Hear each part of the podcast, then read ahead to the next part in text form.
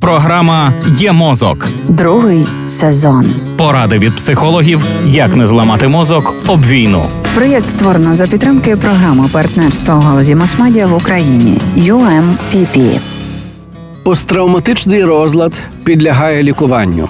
Урешті оптимістична інформація. Його можна або повністю вилікувати, або значно зменшити симптоми, щоб вони не впливали на життя. Насамперед використовують психотерапію. Гарно себе зарекомендував метод когнітивно-поведінкової терапії, який допомагає послабити реакцію на лячні стимули, щоб не виснажувати і так вразливу психіку пацієнтів.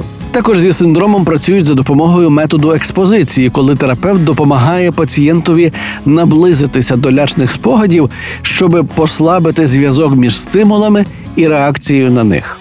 Це можна робити поступово, згодом добираючи дедалі більш схожі на реальність образи. На те саме завдання спрямований метод десенсибілізації та роботи з рухом очей. Прихильники цієї методики переконані, що певні рухи очима, що нагадують ті, що відбуваються у вісні, допомагають переживати травматичні спогади та позбавляти їх їхньої сили.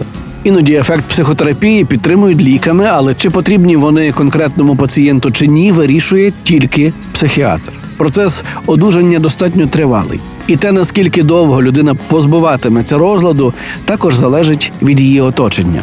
Бо особиста підтримка з боку близьких і рідних є одним з найважливіших чинників відновлення.